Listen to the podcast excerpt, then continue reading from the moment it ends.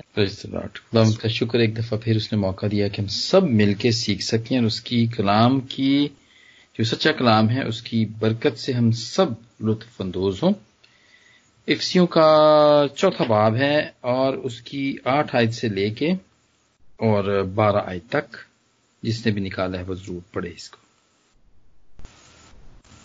मैं पढ़ती हूँ भाई जी प्लीज़ चार बाप उसकी आठ आयत में यू लिखा है। इसी वास्ते वो फरमाता है कि जब वो आदमी बाला पर चढ़ा तो कैदियों को साथ ले गया और आदमियों को इनाम दिए। उसके चढ़ने से और क्या पाया जाता है? सिवाय इसके कि वो ज़मीन के नीचे के इलाका में उतरा भी था। और ये उतरने वाला वही है जो सब आसमानों से भी ऊपर चढ़ गया ताकि सब चीज़ों को मामूर करे। और उसी ने बाज को रसूल और बाज को नबी, और बाज को मुबशर, और बाज को चरवाहा, और उस्ताद बनाकर दे दिया, ताकि मुकद्दस लोग काबिल बने और खिदमत गुजारी का काम किया जाए और मसीह का बदन तरक्की पाए। खुदावंत के पाकलाम के पड़े सुर जाने पर उसकी बरकत हो। आमीन। Thank you very much sister रजीजो खुदामंद का आसमान पर चढ़ जाना।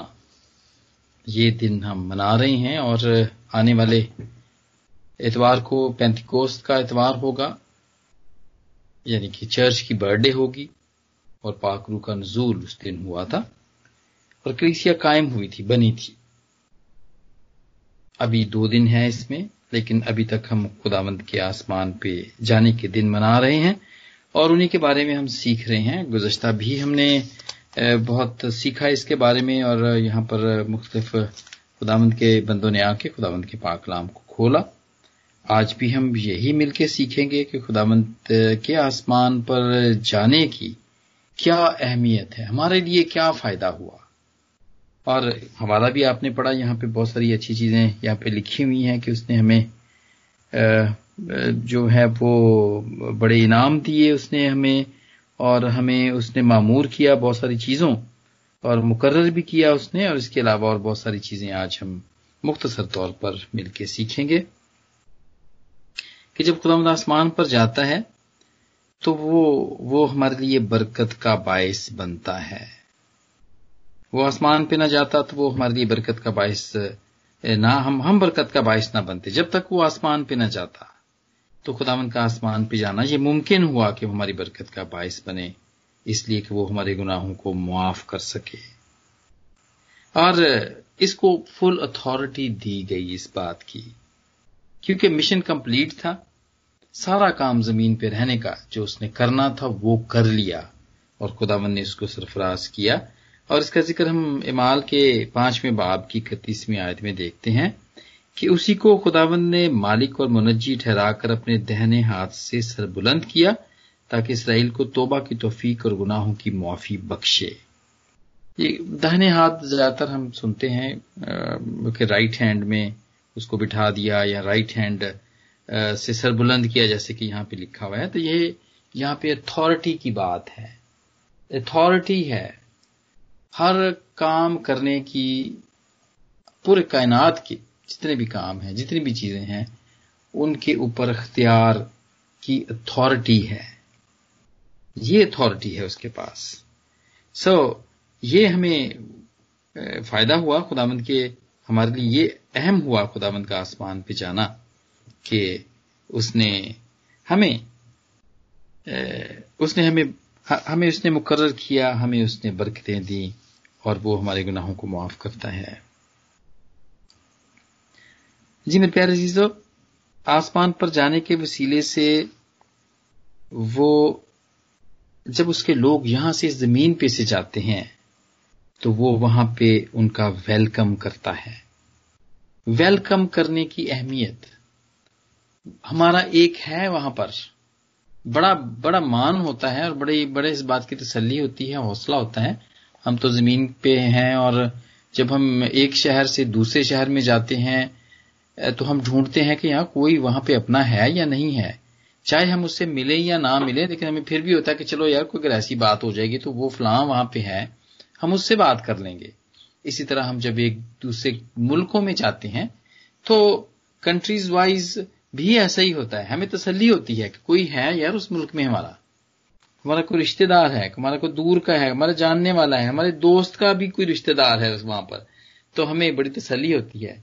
लेकिन हमें इस बात पे जब हम इस दुनिया को छोड़ के जाते हैं आसमान के ऊपर ਤੇ ਸੰਦੇਸ਼ ਲਈ ਇਹ ਵੀ ਕਿ ਸਾਨੂੰ ਬੜੀ ਖੁਸ਼ੀ ਹੁੰਦੀ ਹੈ ਚੰਗਾ ਲੱਗਦਾ ਵੇ ਕਿ ਅਸਮਾਨ ਦੇ ਉੱਤੇ ਇੱਕ ਸਾਡਾ ਸਾਡਾ ਪਿਆਰ ਕਰਨ ਵਾਲਾ ਹੈ ਵੇ ਜਿਹੜਾ ਸਾਨੂੰ ਵੈਲਕਮ ਕਰਦਾ ਹੈ ਉੱਤੇ ਇਸੇ ਤਰ੍ਹਾਂ ਜਿਵੇਂ ਸਟੀਫਨਸ ਇਮਾਲ ਦੇ 7ਵੇਂ ਬਾਬ 'ਚ ਲਿਖਿਆ ਹੋਵੇ ਕਿ ਜਦੋਂ ਸਟੀਫਨਸ ਨੂੰ ਬੜੀਆਂ ਉਹਨਾਂ ਨੂੰ ਮਾਰਿਆ ਕੁੱਟਿਆ ਜਾ ਰਿਹਾ ਸੀ ਤੋਂ ਇਸ ਜ਼ਮੀਨ ਤੋਂ ਉਹਦੀ ਰੂਹ ਜਾ ਰਹੀ ਸੀ ਉੱਤੇ ਜਾ ਰਹੀ ਸੀ ਤੇ ਇੱਕ ਤੇ ਉਹਨੇ ਦੁਆ ਕੀਤੀ ਕਿ ਇਹ ਬਾਬ ਇਹਨਾਂ ਨੂੰ ਮਾਫ ਕਰ ਤੇ ਫਿਰ ਉਹਨੇ ਆਪਣੀ ਰੂਹ ਖੁਦਾਵੰਦ ਯਿਸੂ ਦੇ ਹੱਥ 'ਚ سپرد ਕੀਤੀ ਤੇ ਉਹਨੇ ਵੇਖਿਆ ਕਿ ਯਿਸੂ ਨੇ ਉੱਠ ਕੇ ਖੜਾ ਹੋ ਕੇ ਉਹਦਾ ਇਸਤਕਬਾਲ ਕੀਤਾ ਉਹਨੂੰ ਵੈਲਕਮ ਕੀਤਾ ਹੈ ਉਹਦੀ ਰੂਹ ਨੂੰ ਵੈਲਕਮ ਕੀਤਾ ਹੈ ਸੋ ਇਸ ਗੱਲ ਦੀ ਸਾਨੂੰ ਬੜੀ ਖੁਸ਼ੀ ਹੈ ਕਿ ਯਿਸੂ ਅਸਮਾਨ ਦੇ ਉੱਤੇ ਜਦੋਂ ਉਹ ਗਿਆ ਵੇ ਤੇ ਸਾਡੇ ਲਈ ਬੜੀ ਇੰਪੋਰਟੈਂਟ ਗੱਲ ਹੈ ਅਹਿਮ ਹੈ ਕਿ ਜਦੋਂ ਅਸੀਂ ਵੀ ਜਾਵਾਂਗੇ, ਅਸੀਂ ਜੇ ਉਹਦੇ 'ਚ ਆ ਉਹਦੇ ਕੰਮ ਕਰਨੇ ਆ ਉਹਦੇ ਹੁਕਮਾਂ ਨੂੰ ਪਾਕ ਕਲਾਮ ਨੂੰ ਸੁਣਨੇ ਆ ਉਹਦੇ ਹੁਕਮਾਂ ਨੂੰ ਮੰਨਨੇ ਆ ਤੇ ਜਦੋਂ ਅਸੀਂ ਵੀ ਜਾਵਾਂਗੇ ਸਾਡਾ ਵੀ ਉਹ ਇਸੇ ਤਰ੍ਹਾਂ ਹੀ ਵੈਲਕਮ ਕਰੇਗਾ। ਸਾਨੂੰ ਵੀ ਇਸ ਤਰ੍ਹਾਂ ਹੀ ਵੈਲਕਮ ਕਰੇਗਾ, ਜਿਸ ਤਰ੍ਹਾਂ ਕਿ ਉਹਨੇ ਸਟੀਫਨਸ ਨੂੰ ਵੈਲਕਮ ਕੀਤਾ। ਸੋ ਸਾਨੂੰ ਡਰਨ ਦੀ ਜ਼ਰੂਰਤ ਨਹੀਂ ਹੈ, ਘਬਰਾਉਣ ਦੀ ਜ਼ਰੂਰਤ ਨਹੀਂ ਹੈ, ਬਲਕਿ ਬੜੀ ਖੁਸ਼ੀ ਦੇ ਨਾਲ ਆਪਣੇ ਆਪ ਨੂੰ ਅਸੀਂ ਕਹਿ ਸਕਨੇ ਆ, ਜਾਣ ਲੱਗਿਆ ਕਿ ਐ ਖੁਦਾ ਸੀ ਆਪਣੀ ਰੂਹ ਤੇਰੇ ਹੱਥਾਂ 'ਚ ਸੌਂਪਨੇ ਆ, ਦੇਨੇ ਆ ਤੇ ਉਹ ਤੁਹਾਡਾ ਇਸਤਕਬਾਲ ਉੱਥੇ ਕਰੇਗਾ। ਮੇਰਾ ਈਮਾਨ ਹੈ ਤੇ ਫਿਰ ਸਭ ਤੋਂ ਵੱਡੀ ਗੱਲ ਜਿਹੜੀ ਕਿ ਉਹਨੇ ਆਪਣੇ ਸ਼ਾਗਿਰਦਾਂ ਨੂੰ ਦੱਸੀ, ਜਦੋਂ ਅਸਮਾਨ ਤੇ ਉਹ ਜਾਣ ਲੱਗਿਆ ਤਾਂ ਉਹਨੇ ਆਪਣੇ ਸ਼ਾਗਿਰਦਾਂ ਨੂੰ ਇਹ ਗੱਲ ਦੱਸੀ ਕਿ ਉਹਦਾ ਉਹਨੇ ਕਿਹਾ ਕਿ ਮੈਂ ਅਸਮਾਨ ਤੇ ਮੈਂ ਜਾਵਾਂਗਾ ਤੇ ਫਿਰ ਉਹਦੇ ਬਾਅਦ ਮੈਂ ਉੱਥੋਂ ਪਾਕ ਰੂਹ ਭੇਜਾਂਗਾ ਮੈਂ। Gospel according to St. John, chapter 16 17 to 7 to 16 चे लिखा हुए। लेकिन मैं तुमसे सच कहता हूँ कि मेरा जाना तुम्हारे लिए फायदामंद है। एक होर फ़ायदे की गल है साडे लिए। क्योंकि अगर मैं ना जाऊँ तो वो मददगार तुम्हारे पास ना आएगा। लेकिन अगर जाऊँगा तो उसे भेज दूँगा। और वो आकर दुनिया को गुनाह और रास्तबाजी और अदालत के बारे में कसूरवार ठहराएगा।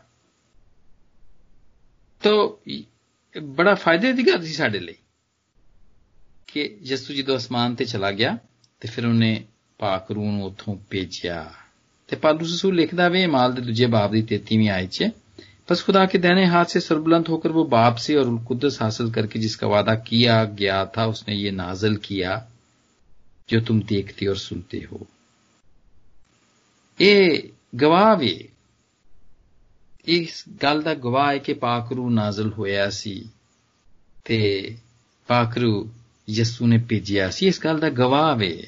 ਇਹ ਸਾਡੇ ਲਈ ਬੜੇ ਫਾਇਦੇ ਦੀ ਗੱਲ ਹੋਈ। ਐਸੀ ਕਿ ਗੱਲ ਪ੍ਰਭੂ ਯਿਸੂ ਨੇ ਆਪ ਆਪਣੇ ਸ਼ਾਗਿਰਦਾਂ ਨੂੰ ਦੱਸੀ ਕਿ ਮੇਰਾ ਅਸਮਾਨ ਤੇ ਜਾਣਾ ਤੁਹਾਡੇ ਲਈ ਫਾਇਦਾਮੰਦ ਹੈ।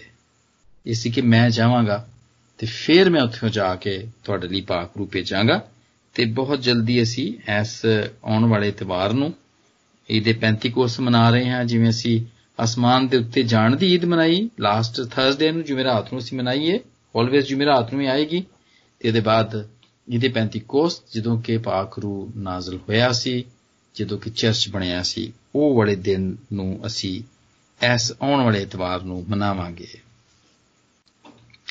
ਫਿਰ ਇੱਕ ਹੋਰ ਫਾਇਦੇ ਦੀ ਬੜੀ ਗੱਲ ਹੋਈ, ਜਦੋਂ ਪ੍ਰਭੂ ਯਿਸੂ ਅਸਮਾਨ ਤੇ ਗਏ, ਤੇ ਉਹ ਸਾਡੇ ਲਈ ਬੜੀ ਖੁਸ਼ੀ ਦਾ ਬਾਇਸ ਬਣੇ ਸਾਡੇ ਲਈ ਬੜੀ ਖੁਸ਼ੀ ਦੀ ਗੱਲ ਹੈ ਕਿ ਸਾਡਾ ਪ੍ਰਭੂ ਆਸਮਾਨਾਂ ਦੇ ਉੱਤੇ ਵੇ ਤੇ ਇਹ ਅਸੀਂ ਸੋ ਅਸੀਂ ਉਦੋਂ ਤੇ ਸ਼ਾਗਿਰਦ ਉਦੋਂ ਵੀ ਖੁਸ਼ੀ ਨਾਲ ਭਰ ਗਏ ਜਿਹੜਾ ਕਿ ਲੂਕਾ ਦੀ 6ਵੀਂ ਬਾਬ ਦੇ ਵਿੱਚ ਲਿਖਿਆ ਹੋਵੇ 53 वर्स ਦੇ ਵਿੱਚ ਲਿਖਿਆ जब वो उनको बरकत दे रहा था तो ऐसा हुआ कि वो उनसे जुदा हो गया और वो आसमान पर उठाया गया और वो उनको सजदा करके बड़ी खुशी से यरूशलेम को लौट गए ਖੁਸ਼ੀ ਦੀ ਗੱਲ, ਕਿਉਂ ਖੁਸ਼ੀ ਕਿਵੇਂ ਭਰ ਜਾਂਦੀ ਹੈ ਕਿਵੇਂ ਖੁਸ਼ੀ ਭਰਦੀ ਹੈ ਇਹਦਾ ਇੱਕ, ਇਹ ਭੇਦ ਵੇਦੇ ਚ ਵੀ। ਉਹ ਅਬਰਾਨੀਆਂ ਦੇ 10ਵੇਂ ਬਾਬ ਦੀ ਅਸੀਂ ਵੇਖਨੇ 11ਵੀਂ ਤੋਂ ਲੈ ਕੇ 14ਵੀਂ ਆਇਤ ਤੱਕ ਲਿਖਿਆ ਹੋਵੇ ਕਿ ਉਹ ਇਸ ਲਈ ਕਿ ਜਦੋਂ ਸਾਡੇ ਗੁਨਾਹਾਂ ਨੂੰ ਮਾਫ ਕਰ ਦਿੰਦਾ ਵੇ, ਤੇ ਫਿਰ ਸਾਡੀ ਜਿਹੜੀ ਜ਼ਿੰਦਗੀ ਹੈ ਉਹ ਉਹ ਉਹ ਉਹ ਸਾਡੇ ਗੁਨਾਹਾਂ ਨੂੰ ਯਾਦ ਵੀ ਨਹੀਂ ਕਰਦਾ, ਉਹ ਭੁੱਲ ਜਾਂਦਾ ਵੇ। ਤੇ ਸਾਡੇ ਚੋਂ ਸਾਨੂੰ ਇਤਮਾਨਾਨ ਆ ਜਾਂਦਾ, ਸਾਨੂੰ ਤਸੱਲੀ ਆ ਜਾਂਦੀ ਏ। ਸਾਡੇ ਚੋਂ ਗਿਲਟ ਚਲਾ ਜਾਂਦਾ ਵੇ। ਜਿਹੜਾ ਸਾਡੀ ਡਿਪਰੈਸ਼ਨ ਦਾ ਬਾਇਸ ਬਣਦਾ ਨਾ, ਉਹ ਗਿਲਟ ਚਲਾ ਜਾਂਦਾ ਵੇ। ਉਹ ਪਛਤਾਵਾ ਚਲਾ ਜਾਂਦਾ ਵੇ। ਅਸੀਂ ਬਾਰ-ਬਾਰ ਜਿਹੜਾ ਪਿੱਛੇ ਵੇਖ ਕੇ ਵੇਖਨੇ ਆ ਨਾ ਕਿ ਅਸੀਂ 2 ਸਾਲ ਪਹਿਲਾਂ ਇਹ ਗੁਨਾਹ ਕੀਤਾ ਸੀ 5 ਸਾਲ ਪਹਿਲਾਂ ਇਹ ਕੀਤਾ ਸੀ 10 ਸਾਲ ਪਹਿਲਾਂ ਅਸੀਂ ਇਹ ਕੀਤਾ ਸੀ, ਉਹ ਸਾਨੂੰ ਵੀ ਸਾਰੇ ਭੁੱਲ ਜਾਂਦੇ ਨੇ। ਤੇ ਸਾਨੂੰ ਇਸ ਗੱਲ ਦੀ ਸੈਟੀਸਫੈਕਸ਼ਨ ਹੋ ਜਾਂਦੀ ਹੈ ਕਿ ਪ੍ਰਭੂ ਜਦੋਂ ਅਸੀਂ ਮਾਫੀ ਮੰਗੀਏ ਤੇ ਪ੍ਰਭੂ ਨੇ ਉਹ ਗੱਲ ਸਾਡੀ ਦੁਆ ਨੂੰ ਸੁਣ ਲਿਆ ਵੇ ਤੇ ਸਾਡੇ ਗੁਨਾਹ ਮਾਫ ਕਰ ਦਿੱਤੇ ਨੇ। ਇਸ ਲਈ ਵੀ ਸਾਡੇ ਦਿਲ ਖੁਸ਼ੀ ਨਾਲ ਭਰੇ ਰਹਿੰਦੇ ਨੇ। ਅਸੀਂ ਡਿਪਰੈਸ ਨਹੀਂ ਰਹਿੰਦੇ ਆ ਅਸੀਂ ਖੁਸ਼ੀ ਇਸ ਲਈ ਤੇ ਸਾਰੇ ਆ ਕੇ ਇੱਥੇ ਗੀਤ ਗਾਣਾ ਚਾਹੁੰਦੇ ਨੇ, ਬਹੁਤੇ ਤੋਂ ਬਹੁਤਾ ਪ੍ਰਸਤਸ਼ ਕਰਨਾ ਚਾਹੁੰਦੇ ਨੇ। ਇਸ ਲਈ ਕਿ ਇਹ ਦਿਲ ਤੋਂ ਨਿਕਲਦੀ ਇਹ ਗੱਲ ਮੇਰੇ ਜੀਜ਼ੋ। ਖੁਸ਼ੀ ਜਿਹੜੀ ਹੈ, ਉਹ ਤੁਸੀਂ ਉਹਨੂੰ ਰੋਕ ਨਹੀਂ ਸਕਦੇ। ਦੋ ਵੈਰੀ ਐਕਸਟ੍ਰੀਮ ਇਮੋਸ਼ਨਸ ਨੇ। ਇੱਕ ਖੁਸ਼ੀ ਦਾ ਵੇ ਤੇ ਇੱਕ ਗਮੀ ਦਾ ਵੇ ਇਹ ਦੋਵਾਂ ਨੂੰ ਤੁਸੀਂ ਕੰਟਰੋਲ ਨਹੀਂ ਕਰ ਸਕਦੇ ਨਾ ਜਾਣਤੇ ਨਾ ना चाहते हुए भी वो रो पड़ा और ना ना ਚਾਹਤੇ ਹੋਏ ਵੀ ਉਹ ਹੱਸ ਪੜਾ ਮਤਲਬ ਕਿ ਇਹ ਦੋਵਾਂ ਚੀਜ਼ਾਂ ਤੇ ਕੰਟਰੋਲ ਨਹੀਂ ਹੁੰਦਾ ਸਾਡਾ ਇੱਕ ਖੁਸ਼ੀ ਨੂੰ ਅਸੀਂ ਕੰਟਰੋਲ ਨਹੀਂ ਕਰ ਸਕਦੇ ਤੇ ਇੱਕ ਅਸੀਂ ਆਪਣੀ ਗਮੀ ਨੂੰ ਕੰਟਰੋਲ ਨਹੀਂ ਕਰ ਸਕਦੇ ਲੇਕਿਨ ਸਾਡੇ ਲਈ ਪ੍ਰਭੂ ਉੱਥੇ ਗਏ ਨੇ ਤੇ ਸਾਡੀ ਖੁਸ਼ੀ ਦਾ ਬਾਇਸ ਹੋਇਆ ਵੇ ਇਸ ਲਈ ਕਿ ਉਹ ਸਾਡੇ ਗੁਨਾਹਾਂ ਨੂੰ ਮਾਫ ਕਰਨ ਦੇ ਲਈ ਉੱਤੇ ਬੈਠਾ ਹੈ ਤੇ ਜਦੋਂ ਅਸੀਂ ਉਹਦੇ ਕੋਲ ਦੁਆ ਕਰਨੇ ਆ, ਤੇ ਉਹ ਸਾਨੂੰ ਮਾਫ ਕਰ ਦਿੰਦਾ ਵੇ ਤੇ ਪ੍ਰਭੂ ਦੇ ਅਸਮਾਨ ਤੇ ਜਾਣ ਦਾ ਇੱਕ ਹੋਰ ਫਾਇਦਾ ਵੀ ਸਾਨੂੰ ਇਹ ਵੇ ਕਿ ਉਹ ਸਾਨੂੰ ਐਕਸੈਸ ਦਿੰਦਾ ਹੈ ਉੱਥੇ ਦਾ। ਅਸਮਾਨ ਤੇ ਜਾਣ ਦਾ ਸਾਨੂੰ ਇਜਾਜ਼ਤ ਦਿੰਦਾ ਵੇ, ਸਾਨੂੰ ਆਉਣ ਦਿੰਦਾ ਵੇ ਆਪਣੇ ਕੋ ਤੇ ਸਾਨੂੰ ਜਿਵੇਂ ਕਿ ਪਹਿਲਾਂ ਸਾਡੀ ਗੱਲ ਪਹੁੰਚਦੀ ਨਹੀਂ ਸੀ ਅਸਮਾਨਾਂ ਤੱਕ। ਪਹਿਲਾਂ ਪ੍ਰਭੂ ਗੱਲ ਨਹੀਂ ਸੀ ਕਰਦਾ ਕੋਈ ਸਾਡੇ ਨਾਲ, ਦੱਸਦਾ ਨਹੀਂ ਸੀ ਕੁਝ ਗੱਲਬਾਤ ਨਹੀਂ ਸੀ ਕਰਦਾ। ਤਕਰੀਬਨ ਮਲਾਕੀ ਤੋਂ ਲੈ ਕੇ ਅਸੀਂ 올ਡ ਟੈਸਟਮੈਂਟ ਤੋਂ ਲੈ ਕੇ ਨਿਊ ਟੈਸਟਮੈਂਟ ਤੇ ਵੇਖੀਏ, ਤੇ 3-400 ਸਾਲ ਦਾ ਵਿੱਚ ਫ਼ਰਕ ਵੇ ਕਿ ਪ੍ਰਭੂ ਨੇ ਗੱਲ ਨਹੀਂ ਸੀ ਕੀਤੀ ਕੋਈ ਵੀ ਬੰਦੇ ਦੇ ਨਾਲ। ਲੇਕਿਨ ਜਦੋਂ ਦਾ ਪ੍ਰਭੂ ਯਿਸੂ ਅਸਮਾਨ ਤੇ ਚਲਾ ਗਿਆ ਨੇ, ਉਦੋਂ ਦਾ ਸਾਨੂੰ ਐਕਸੈਸ ਮਿਲ ਗਿਆ ਵੇ। ਯੂਨਾ ਪਹਿਲੇ ਯੂਨਾ ਆਪਣੇ ਖੱਤ ਦੇ ਵਿੱਚ ਲਿਖਦੇ ਨੇ, ਦੂਜੇ ਬਾਬ ਦੀ ਪਹਿਲੀ ਗੱਲ 'ਚ। ਉਹ ਕਹਿੰਦੇ ਨੇ ਕਿ ਮੇਰੇ ਬੱਚੋ, ਤੁਸੀਂ ਗੁਨਾਹ ਨਾ ਕਰੋ। ਲੇਕਿਨ ਅਗਰ ਫੇਰ ਵੀ ਕੋਈ ਗੁਨਾਹ ਕਰੇ, ਤੇ ਬਾਪ ਦੇ ਕੋਲ ਸਾਡਾ ਇੱਕ ਮਦਦਗਾਰ ਹੈ ਵੇ। ਯਾਨੀ ਕਿ ਯਿਸੂ ਮਸੀਹ ਰਾਸਤਬਾਜ਼। ਤੇ ਉਹ ਉਹ ਸਾਡੇ ਸਾਰਿਆਂ ਦੇ, ਬਲਕਿ ਸਾਰੀ ਦੁਨੀਆ ਦੇ ਗੁਨਾਹਾਂ ਨੂੰ ਉਹ ਮਾਫ ਕਰ ਦਿੰਦਾ ਹੈ ਉਹਨਾਂ ਦੀ ਗਲਤੀਆਂ ਨੂੰ ਮਾਫ ਕਰ ਦਿੰਦਾ ਹੈ ਇਸ ਲਈ ਸਾਡੇ ਲਈ ਬੜੀ ਖੁਸ਼ੀ ਦੀ ਗੱਲ ਹੈ ਕਿ ਸਾਡੀ ਹੁਣ ਸਾਡੀ ਇਸਮਾਨ ਤੇ ਸਾਡੀ, ਅਸੀਂ ਸਾਡੀ ਗੱਲਬਾਤ ਉਤੇ ਹੁੰਦੀ ਏ। ਅਸੀਂ ਕਰ ਸਕਨੇ ਆ। ਅਸੀਂ ਪ੍ਰਭੂ ਨਾਲ ਗੱਲਬਾਤ ਕਰ ਸਕਨੇ ਆ। ਰੋਜ਼ ਜਦੋਂ ਅਸੀਂ ਦੁਆ ਕਰਨੇ ਆ, ਕਲਾਮ ਪੜ੍ਹਨੇ ਆ, ਸੁਣਨੇ ਆ, ਤੇ ਸਾਡਾ ਜਿਹੜਾ ਵੇ ਕੰਟੈਕਟ ਉਹ ਪ੍ਰਭੂ ਯਿਸੂ ਦੇ ਨਾਲ ਹੋ ਜਾਂਦਾ ਵੇ। ਤੇ ਮੇਰੇ ਜੀਜ਼ੋ, ਅਸਮਾਨ ਦੇ ਉੱਤੇ ਪ੍ਰਭੂ ਜਦੋਂ ਗਏ ਨੇ ਤੇ ਉਹਦਾ ਸਾਨੂੰ ਇੱਕ ਹੋਰ ਵੀ ਫਾਇਦਾ ਹੋਇਆ ਵੇ। ਤੇ ਕਿਉਂਕਿ ਉਹਨੂੰ ਇਖਤਿਆਰ ਮਿਲੇ ਨੇ, ਸਾਰੀ ਕੁਦਰਤਾਂ ਉਹਦੇ ਤਾਬੇ ਨੇ, ਜਿਵੇਂ ਕਿ ਪਹਿਲੇ ਪਤਰਸ ਦੇ ਤੀਜੇ ਬਾਬ 'ਚ ਲਿਖਿਆ ਹੋਵੇ ਕਿ ਉਹ ਇੱਕ ਫਤਿਹਮੰਦ, ਜਦੋਂ ਇੱਥੇ ਜ਼ਮੀਨ ਦੇ ਉੱਤੇ ਐਜ਼ ਅ ਇਨਸਾਨ ਬਣ ਕੇ ਆਇਆ, ਤਾਂ ਇੱਕ ਫਤਿਹਮੰਦ, ਉਹ ਉਹ ਇੱਕ ਕੰਪਲੀਟ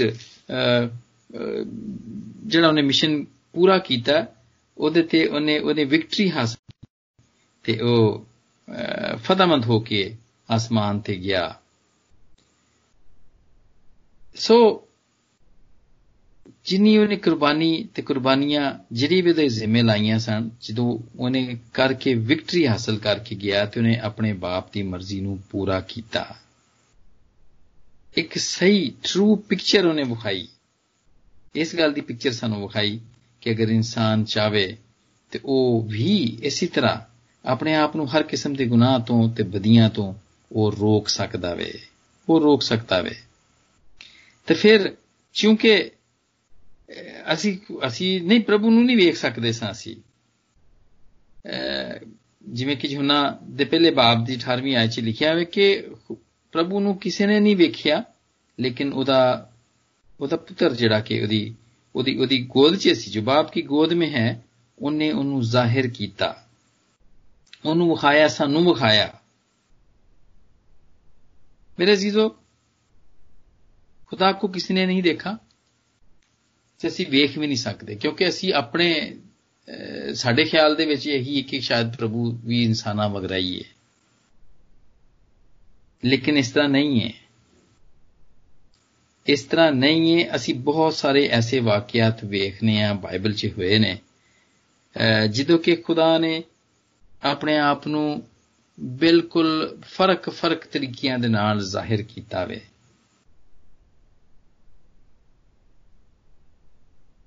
ਅਸੀਂ ਵੇਖਨੇ ਆ ਹਾਜਰਾ ਦੇ ਉੱਤੇ ਅਸੀਂ ਵੇਖਨੇ ਆ ਸਭ ਤੋਂ ਪਹਿਲਾਂ ਅਸੀਂ ਵੇਖਨੇ ਆ ਕਿ ਹਾਜਰਾ ਦੇ ਉੱਤੇ ਉਹ ਫਰਿਸ਼ਤੇ ਦੇ ਜ਼ਰੀਏ ਨਾਲ ਜ਼ਾਹਿਰ ਹੁੰਦਾ ਵੇ ਤੇ ਫਿਰ हाजरा उसको कहती है कि खुदामंद बसीर है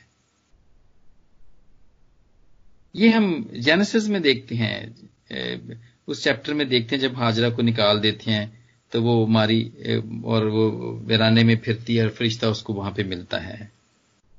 और उसके बाद इब्राहम और सारा पर वो वो ज़ाहिर होता है तीन आदमियों की सूरत में जब उसको बरकत देते हैं और वो कहते हैं कि जब हम फिर आएँगे बहार के मौसम में तो तेरे बेटा होगा।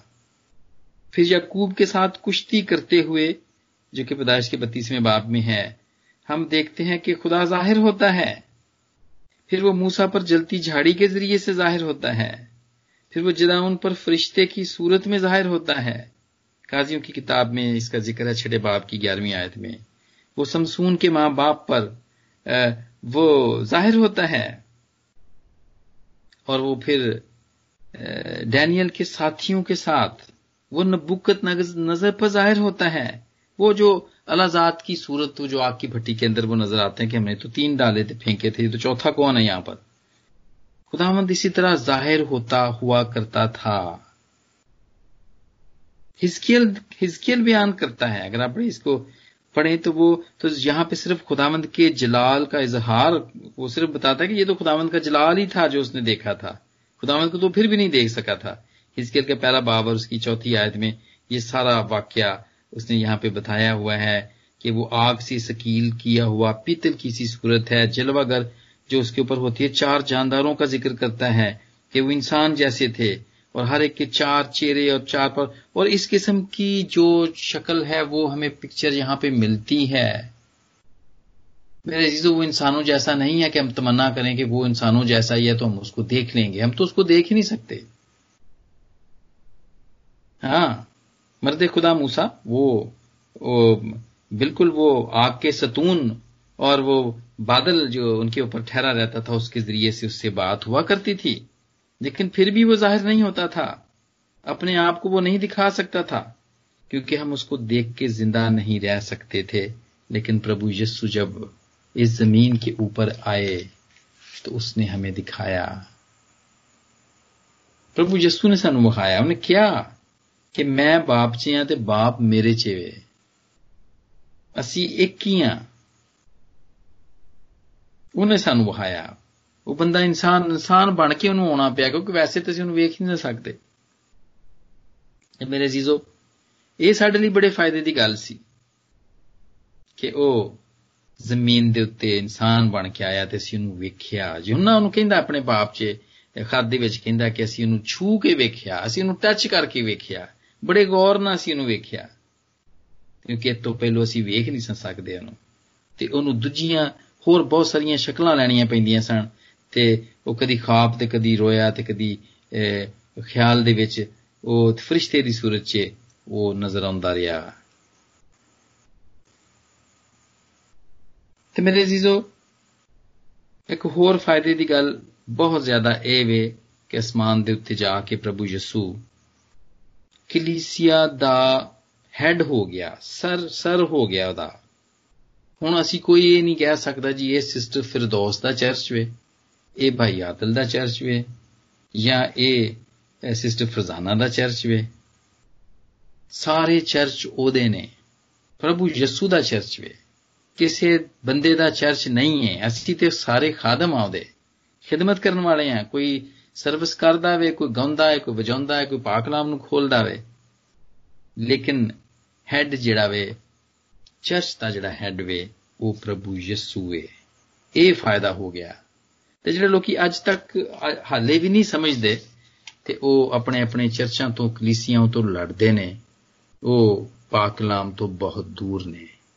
ਉਹਨਾਂ ਨੂੰ ਇਹ ਗੱਲ ਸਮਝਣੀ ਚਾਹੀਦੀ ਹੈ ਕਿ ਚਰਚ ਜਿਹੜਾ ਹੈ ਉਹ ਕਿਸੇ ਦਾ ਜ਼ਾਤੀ ਨਹੀਂ ਹੈ ਬਲਕਿ ਉਹ ਪ੍ਰਭੂ ਯਿਸੂ ਦਾ ਹੈ ਇਕਸੀਓਂ ਦੇ ਪਹਿਲੇ ਖਾਤੇ ਪਹਿਲੇ ਬਾਬ ਦੇ ਵਿੱਚ 22 ਆਇਤ ਤੇ ਲਿਖਿਆ ਹੈ कि और सब कुछ उसके पांव तले कर दिया उसको सब चीजों का सरदार बनाकर कलीसिया को दे दिया और तेईवीं आयच लिखा जी उसका बदन है और उसकी मामूरी है जो हर तरह से सबको मामूर करने वाला है ਜਦੋਂ ਅਸੀਂ ਇਹ ਸਮਝਾਂਗੇ ਕਿ ਇਹ ਚਰਚ ਇਹ ਗਿਰਜਾ ਪ੍ਰਭੂ ਦਾ ਗਿਰਜਾ ਪ੍ਰਭੂ ਯਿਸੂ ਦਾ ਗਿਰਜਾ ਵੇ ਤੇ ਯਕੀਨਨ ਉਹ ਮਾਮੂਰ ਕਰੇਗਾ। ਉਹ ਫਿਲਡ ਕਰੇਗਾ। ਤੁਸੀਂ ਖੁਸ਼ੀ ਮਹਿਸੂਸ ਕਰੋਗੇ, ਪਾਕੂ ਦਾ ਟੱਚ ਮਹਿਸੂਸ ਕਰੋਗੇ। ਤੇ ਜੇ ਤੁਸੀਂ ਇਹੀ ਕਹੋਗੇ ਕਿ ਇਹ ਆਦਲ ਭਾਈ ਦਾ ਚਰਚ ਵੇ, ਇਹ ਸਿਸਟਰ ਫਿਰਦੌਸ ਦਾ ਚਰਚ ਵੇ, ਤੇ ਅਸੀਂ ਤੇ ਤੁਹਾਨੂੰ ਪਾਕਰੂ ਨਹੀਂ ਦੇ ਸਕਦੇ। ਅਸੀਂ ਤੇ ਤੁਹਾਨੂੰ ਮਾਮੂਰ ਨਹੀਂ ਕਰ ਸਕਦੇ। ਸਾਡੇ ਕੋ ਉਹ ਤਾਕਤ ਨਹੀਂ ਹੈ। ਅਸੀਂ ਤੇ ਸਾਡੇ ਕੋ ਤੇ ਪਾਕਰੂ ਉਸ ਹੈ ਵੇ, ਉਹ ਸਾਡੇ ਲਈ ਹੀ ਹੈ ਲੇਕਿਨ ਜੇ ਤੁਸੀਂ ਪ੍ਰਭੂ ਯਿਸੂ ਨੂੰ ਹੈਡ ਮੰਨੋ, ਉਹਨੂੰ ਦਰਖਾਸਤ ਕਰੋ ਤੇ ਪਾਕ ਰੂ ਦੇਣ ਵਾਲਾ ਉਹ ਏ। ਹੋਰ ਕੋਈ ਨਹੀਂ ਦਿੰਦਾ, ਉਹ ਦਿੰਦਾ ਵੇ। ਕਿਉਂਕਿ ਇੱਥੇ ਲਿਖਿਆ ਵੇ, ਵੇਖੋ ਤੁਸੀਂ ਮੈਂ ਤੁਹਾਡੇ ਸਾਹਮਣੇ ਹੁਣੇ ਪੜਿਆ ਮੈਂ। ਤੇ ਸਾਡੇ ਲਈ ਬੜੀ ਖੁਸ਼ੀ ਦੀ ਗੱਲ ਏ। ਇਸ ਲਈ ਸਾਨੂੰ ਗਿਰਜਿਆਂ ਤੋਂ ਕਲੀਸੀਆਂ ਤੋਂ ਲੜਨਾ ਨਹੀਂ ਚਾਹੀਦਾ। ਇਸ ਲਈ ਕਿ ਉਹ ਸਾਡੀਆਂ ਨਹੀਂ ਉਹ ਪ੍ਰਭੂ ਯਿਸੂ ਦੀਆਂ ਨੇ। ਸਾਡੇ ਲਈ ਖੁਸ਼ੀ ਦੀ ਗੱਲ ਏ। ਇਹ ਉਦੋਂ ਹੀ ਮੁਮਕਿਨ ਹੋਇਆ ਜਦੋਂ ਪ੍ਰਭੂ ਯਿਸੂ ਆਸਮਾਨ ਤੇ ਗਏ ਨੇ। ਤੇ ਹੁਣ ਜਦੋਂ ਕਿ ਕਲੀਸਿਆ ਉਹਦੀ ਏ, ਤੇ ਉਹ ਕਲੀਸਿਆ ਦੇ ਨਾਲ ਹਰ ਵਕਤ ਹਰ ਵਕਤ ਰਹਿੰਦਾ ਵੇ। ਪਾਕ ਰੂਹ ਦੇ ਜ਼ਰੀਏ ਦੇ ਨਾਲ, ਤੇ ਫਿਰ ਜਦੋਂ ਆਖਰੀ ਦਿਨ ਆਏਗਾ, ਜਦੋਂ ਕਿਆਮਤ ਆਏਗੀ ਤੇ ਫਿਰ ਉਹ ਬਜ਼ਾਤੇ ਖੁਦ ਅਸੀਂ ਉਹਦੇ ਨਾਲ ਰਵਾਂਗੇ ਇਹ ਮੇਰੇ ਅਜ਼ੀਜ਼ੋ ਇੱਕ ਇੱਕ ਇਹ ਕਾਨੂੰਨ ਹੈ ਵੀ ਖੁਦਾ ਦਾ ਕਾਨੂੰਨ ਹੈ ਤੇ ਅਸੀਂ ਇਹ ਲਾਅ ਨੂੰ ਵੇਖਨੇ ਆ ਜਿਹੜਾ ਕਿ ਪਦਾਇਸ਼ ਦੇ ਦੂਜੇ ਬਾਬ ਦੀ 24 ਆਇਤ 'ਚ ਲਿਖਿਆ ਹੋਵੇ ਤੇ ਇਹਦੇ 'ਚ ਲਿਖਿਆ ਹੋਵੇ ਕਿ ਇਸ ਵਾਸਤੇ ਮਰਦ ਆਪਣੇ ਮਾਂ-ਬਾਪ को छोड़ेगा और अपनी बीवी से मिला रहेगा और वो एक तन होंगे ਤੇ ਪਾਲੂਸ ਰਸੂਲ ਲਿਖਦਾ ਵੇ ਇਹਦੇ ਬਾਰੇ 'ਚ ਇਫਸੀਓਂ 5 ਬਾਬ ਦੀ 32ਵੀਂ ਆਇਤ 'ਚ ਲਿਖਦਾ ਕਿ ਇਹ भेद तो बड़ा है लेकिन मैं मसीह और कलीसिया की बाबत कहता हूं ਇਹ ਜਿਹੜਾ ਇੱਥੇ ਲਿਖਿਆ ਗਿਆ ਕਿਉਂਕਿ ਪ੍ਰਭੂ ਯਿਸੂ ਉਹ ਕਲੀਸਿਆ ਦਾ ਦੁਲਾ ਵੇ ਤੇ ਅਸੀਂ ਕਲੀਸਿਆ ਜਿਹੜੀ ਕਿ ਕਲੀਸਿਆ ਵੇ ਉਹਨੂੰ ਇੱਕ ਬੀਵੀ ਦੇ ਨਾਲ ਤਸ਼ਬੀਹ ਦਿੱਤੀ ਗਈ ਹੈ ਪਤਨੀ ਦੇ ਨਾਲ ਤਸ਼ਬੀਹ ਦਿੱਤੀ ਗਈ ਹੈ ਤੇ ਉਹ ਇਕੱਠੇ ਰਹਿਣਗੇ ਜਿਵੇਂ ਮੀਆਂ ਬੀਵੀ ਇਕੱਠੇ ਘਰ ਦੇ ਵਿੱਚ ਰਹਿੰਦੇ ਨੇ ਇੱਕ ਕਾਨੂੰਨ ਸਾਨੂੰ ਗੋਡ ਦਾ ਫਾਦਰ ਵੱਲੋਂ ਇੱਕ ਕਾਨੂੰਨ ਮਿਲਿਆ ਸੀ। ਪਦਾਇਸ਼ ਦੇ ਦੂਜੇ ਬਾਬ ਦੀ 24 ਆਇਤ 'ਚ, ਤੇ ਮੇਰੇ ਅਜ਼ੀਜ਼ੋ, ਬਿਲਕੁਲ ਇਸੇ ਤਰ੍ਹਾਂ ਹੀ ਹੋਏਗਾ। ਹੁਣ ਜਦੋਂ ਕਿ ਅਸੀਂ ਤਿਆਰ ਹੋ ਰਹੇ ਹਾਂ, ਅਸੀਂ ਹਾਲੇ ਤਿਆਰ ਨਹੀਂ ਹੋਏ ਹਾਂ, ਸਾਨੂੰ ਪਾਕ ਰੂ ਇਸ ਲਈ ਭੇਜਿਆ ਗਿਆ ਵੇ ਕਿ ਅਸੀਂ ਤਿਆਰ ਹੋ ਜਾਈਏ, ਗੁਨਾਹਾਂ ਤੋਂ ਤੋਬਾ ਕਰ ਲਈਏ। ਪ੍ਰਭੂ ਦੇ ਪਾਕ ਨਾਮ, ਪ੍ਰਭੂ ਦੇ ਹੁਕਮਾਂ ਨੂੰ ਅਸੀਂ ਸੁਣ ਲਈਏ, ਮੰਨ ਲਈਏ, ਆਪਣੇ ਆਪਣੀ ਜ਼ਿੰਦਗੀ 'ਚ ਉਹਨੂੰ ਸ਼ਾਮਲ ਕਰ ਲਈਏ। ਚੰਗੇ ਚੰਗੇ ਕੰਮ ਕਰੀਏ ਤਾਂ ਕਿ ਅਸੀਂ ਚੰਗੇ ਤਰੀਕੇ ਦੇ ਨਾਲ ਤਿਆਰ ਹੋ ਸਕੀਏ। ਤੇ ਫਿਰ ਜਦੋਂ ਕਿ ਦੁਲਾ ਆਵੇ ਤੇ ਅਸੀਂ ਉਹਦੇ ਨਾਲ ਰਹਿ ਸਕੀਏ। ਅਸੀਂ ਉਹਦੇ ਨਾਲ ਹਮੇਸ਼ਾ ਰਹਿ ਸਕੀਏ। ਤੇ ਦੂਜੇ ਗ੍ਰੰਥੀਆਂ ਦੇ 11ਵੇਂ ਬਾਬ ਦੀ ਦੂਜੀ ਆਇਤ 'ਚ ਵੀ ਪਾਲੂਸ ਰਸੂਲ ਇਹੀ ਗੱਲ ਕਹਿੰਦਾ ਵੇ, ਉਹ ਸਾਨੂੰ ਖੁਦਾ ਦੀ ਦੁਲਨ ਦੇ ਤੌਰ 'ਤੇ ਪੇਸ਼ ਕਰਦਾ ਵੇ। ਯਿਸੂ ਸਾਡਾ ਪ੍ਰਭੂ, ਯਿਸੂ ਸਾਡਾ ਦੁਲਾ ਵੇ। ਤੇ ਉਹ ਸਾਡੇ ਲਈ ਜਾਨ ਦਿੱਤੀ ਉਹਨੇ ਸਾਡੇ ਦੁਲੇ ਨੇ ਸਾਡੇ ਨਾਲ ਮੁਹੱਬਤ ਕੀਤੀ ਹੈ ਸਾਡੇ ਲਈ ਕੁਰਬਾਨੀ ਦਿੱਤੀ ਹੈ ਉਹ ਚਾਹੁੰਦਾ ਵੇ ਕਿ ਹੁਣ ਉਹ ਆਪਣੀ ਦੁਲਨ ਦੇ ਨਾਲ ਰਵੇ ਉਹ ਚਾਹੁੰਦਾ ਵੇ ਤੇ ਕੀ ਹੋਏਗਾ ਇੱਕ ਦਿਨ ਕੀ ਹੋਏਗਾ ਆਖਰੀ ਦਿਨ ਕੀ ਹੋਏਗਾ ਮੁਕਾਸ਼ਫਾ ਦੀ 21ਵੇਂ ਬਾਬ 'ਚ ਲਿਖਿਆ ਹੈ वो कहता कि देखो खुदा का खैमा आदमियों के दरमियान है और वो उनके साथ सुकूनत करेगा और वो उसके लोग होंगे और खुदा आप उनके साथ रहेगा और उनका खुदा होगा जी मेरे अजीजो ਆਰਜ਼ੂ ਹੈ ਇਹ ਬੜੀ ਉਮੀਦ ਦੀ ਗੱਲ ਇੱਥੇ ਪਾਈ ਜਾਂਦੀ ਹੈ ਤੇ ਸਾਨੂੰ ਵੀ ਇਹੀ ਆਰਜ਼ੂ ਹੈ ਤੇ ਹੁਣ ਖੁਦਾਵੰਦ ਦਾ ਪਾਕ ਕਲਾਮ ਵੀ ਇਹੀ ਕਹਿੰਦਾ ਵੇ ਕਲੀਸੀਆਂ ਜਦੋਂ ਤਿਆਰ ਹੋ ਜਾਣਗੀਆਂ ਤੇ ਬਾਕਰੂ ਨੂੰ ਕਹਿੰਦਾ ਵੇ और पा और और रू और दुल्हन भी कहती हैं ਕਿ ਆ ਔਰ ਸੁਣਨੇ ਵਾਲਾ ਵੀ ਕਹੇ ਕਿ ਆ ਸਾਨੂੰ ਆਰਜ਼ੂ ਹੈ ਕਿ ਹੁਣ ਉਹ ਆ ਜਾਵੇ ਉਹ ਜਲਦੀ ਨਾ ਆ ਜਾਵੇ ਤਾਂ ਕਿ ਅਸੀਂ ਜਿੰਨੇ ਤਿਆਰ ਆ ਉਹ ਸਾਨੂੰ ਆਪਣੇ ਨਾਲ ਲੈ ਜਾਵੇ ਇਹ ਸਾਡੇ ਲਈ ਬੜੀ ਖੁਸ਼ੀ ਦੀ ਗੱਲ ਹੈ ਸਾਡੇ ਲਈ ਬੜੀ ਬਰਕਤ ਦੀ ਗੱਲ ਹੈ ਕਿ ਅਸੀਂ ਉਹਦੇ ਨਾਲ ਰਹਿ ਸਕੀਏ ਅਸੀਂ ਹੁਣ we are step closer to him to live with him forever ਅਸੀਂ ਹਮੇਸ਼ਾ ਉਹਦੇ ਨਾਲ ਰਹਿਣ ਦੇ, ਅਸੀਂ ਹੁਣ ਜ਼ਿਆਦਾ ਕੋਈ ਦੂਰ ਨਹੀਂ ਹੈ। ਜਿਵੇਂ ਤੁਸੀਂ ਵੇਖਿਆ ਅੱਜ ਕੱਲ੍ਹ ਦੇ ਹਾਲਾਤ ਨੇ, ਮੁਸੀਬਤਾਂ ਸ਼ੁਰੂ ਹੋ ਚੁੱਕੀਆਂ ਨੇ। ਸੋ ਮੇਰੇ ਅਜ਼ੀਜ਼ੋ, ਲੇਕਿਨ ਘਬਰਾਉਣਾ ਨਹੀਂ ਹੈ, ਪਰੇਸ਼ਾਨ ਨਹੀਂ ਹੋਣਾ ਹੈ, ਕਿਉਂਕਿ ਪ੍ਰਭੂ ਦਾ ਆਉਣਾ ਬਹੁਤ ਨਜ਼ਦੀਕ ਹੈ ਤੇ ਉਹਦਾ ਪਾਕ ਰੂ ਸਾਨੂੰ ਤਿਆਰ ਕਰ ਰਿਹਾ ਵੇ। ਲੇਕਿਨ ਉਹ ਅਸਮਾਨ ਦੇ ਉੱਤੇ ਵੇ ਸਾਨੂੰ ਫਿਕਰ ਨਹੀਂ ਹੋਣੀ ਚਾਹੀਦੀ ਕਿਸੇ ਗੱਲ ਦੀ।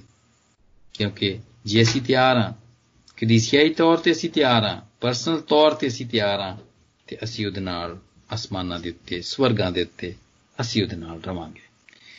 ਤੇ ਅੱਜ ਪਾਕ ਕਲਾਮ ਦੇ ਸਾਰੇ ਹਿੱਸੇ ਨੂੰ ਜਿਨਾ ਜਿਹੜਾ ਮੈਂ ਸ਼ੇਅਰ ਕੀਤਾ, ਇਹਦੇ ਵਸੀਲੇ ਨਾਲ ਪ੍ਰਭੂ ਮਨੂ ਤੇ ਤੁਹਾਨੂੰ ਸਾਰਿਆਂ ਨੂੰ ਬਰਕਤ ਦੇਵੇ। ਆਮੀਨ